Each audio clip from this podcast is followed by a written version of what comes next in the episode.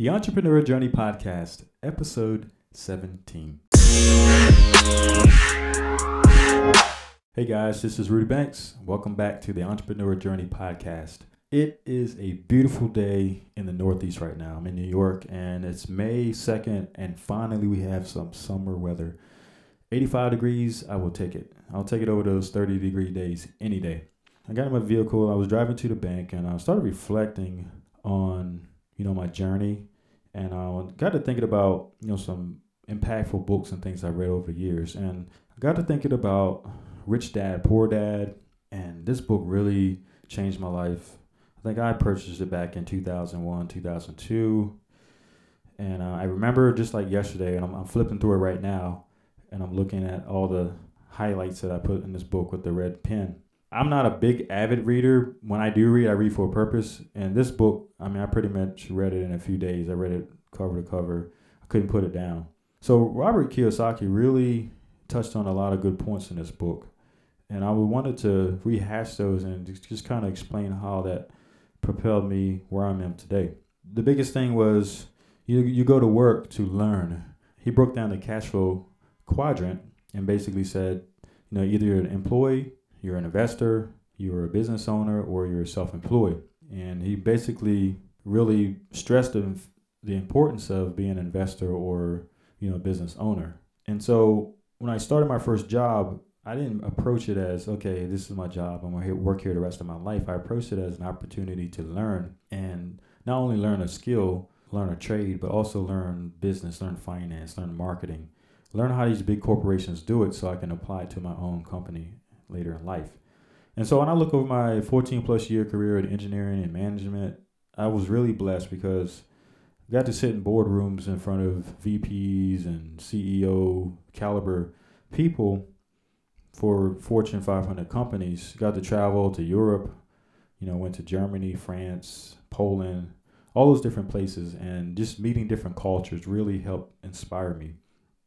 And I remember setting some goals, you know, back to Robbie Kiyosaki. I set a goal. I said, by age 30, I want to have my first rental property because he was talking about buy real estate, you know, build businesses and buy real estate. That's that was his main premises from this book. So I took heed to that you know, got my first property by age 30 and uh, continue to progress and grow.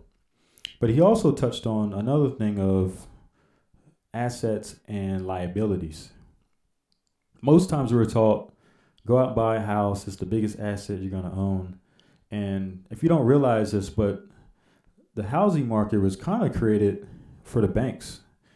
I mean, think about it. You get someone into a 30 year mortgage, and that's that's income for the next 30 years and therefore you're paying a lot of interest up front and then over time that payment's supposed to go down but by the time you pay for that house oh man you paid almost i don't say twice as much but so it was a really good deal for the banks and the reason why he said that homes are liabilities instead of an asset is because if the home is not putting money in your pocket what do you have to do? You got to pay taxes you got to paint it you got to do the upkeep on it. If you don't it's going to fall apart.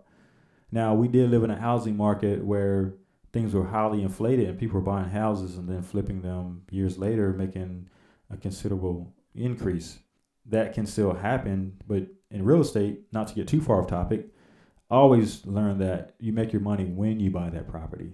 So whatever price point you get in, that's basically going to dictate how much you're going to make later when you go to sell or you know flip that house. So he was just saying that a home is more of a liability than an asset. Now you can flip that if you say, if you put your office and say you have a hair salon or something like that, and that's part of your house, now that part of your house is actually helps you generate revenue. It's a write off and different things. So now you can kind of you can skew the lines a little bit. He also talked about you know earning income, and you don't have to earn a lot of high income to be rich. He talked about saving and, and investing, making your money work for you. And that's sort of along the lines of Dave Ramsey, Dave Ramsey's teachings. And then the other thing is really just some basic financial principles. You know, I, I walked away with after reading this book and just getting out in the world. I was like, man, why didn't they teach this stuff in college? Why didn't they teach personal finance in high school? Because it would really help change the economy. I remember walking to college campus and and you probably remember yourself, they used to prey on college students uh, with these credit cards. And it was so disheartening because later I read about stories where kids were taking their lives because they had racked up so much um, credit card debt. The way they bribe people, they would have these tables set up, and you walk across the campus, walk across the lawn, and then they would have these tables set up with um, t- uh, t-shirts. And he's like, okay, you want a free t-shirt? It's just like you go to Target now or Walmart somewhere. They say, hey, you want to save 10% on your order? Sign up for this card. Same thing. And so students, next thing you know, they're qualifying for a 10, 15, whatever thousand dollars of credit cards, knowing that they don't have the jobs. I don't know how they got the credit cards in the first place, but and then kids are racking up fifty thousand, hundred thousand dollars of credit card, and then when that interest kicks in at 16 and 20, 25 percent, that's debilitating. So people were taking their lives. So that was real serious. So the importance of financial education is very important. So I would just say that it, it has to start at home. You know, using books such as Rich Dad Poor Dad. He wrote one for um, he wrote a book for for kids. I remember giving this to one of our, our nephew, and um, you know, just to help help break that cycle of poor money management. Like I said, this book really made an impact on me. It planted that seed, and um, it's funny because I also studied Jim Rohn, and Jim Rohn was big on uh, using the daily journal. And he said, don't go out and just get any any journal. Don't go out and get like a perforated, you know, book with little metal rings in it. Get you a nice bounded journal, something that you don't mind putting some some good ideas in. That these ideas at some point, think about the value what this book, book's going to be worth. You might pay twenty dollars for this book, but once you put these million dollar ideas in, it's going to be worth a fortune. Don't stop just there. Don't go out and buy a dollar 39 cent pen or something like that. Go get you a nice 5, 10, 7, 10, 20, whatever dollar pen that really feels good in your hand. Think of that pen as a pen that you're going to write a million dollar check with. Just get acclimated to writing in that book your ideas, your quotes. And so when I look back at this particular journal that I started, this was like, I think it was in 2009. So I was cleaning up around the house and I happened to come across that journal and I opened it up.